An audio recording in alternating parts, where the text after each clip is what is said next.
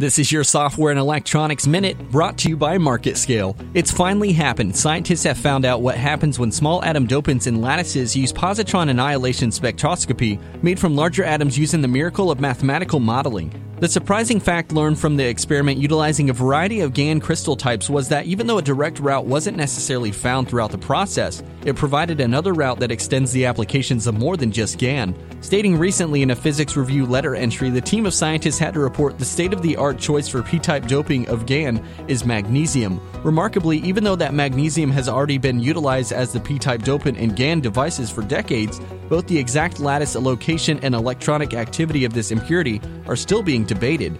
Considering that the team utilized beryllium atoms with heat treatment to see whether they acted interstitial or substitutional, the experiment reveals that the beryllium was influenced back and forth between the two based on the influence of heat.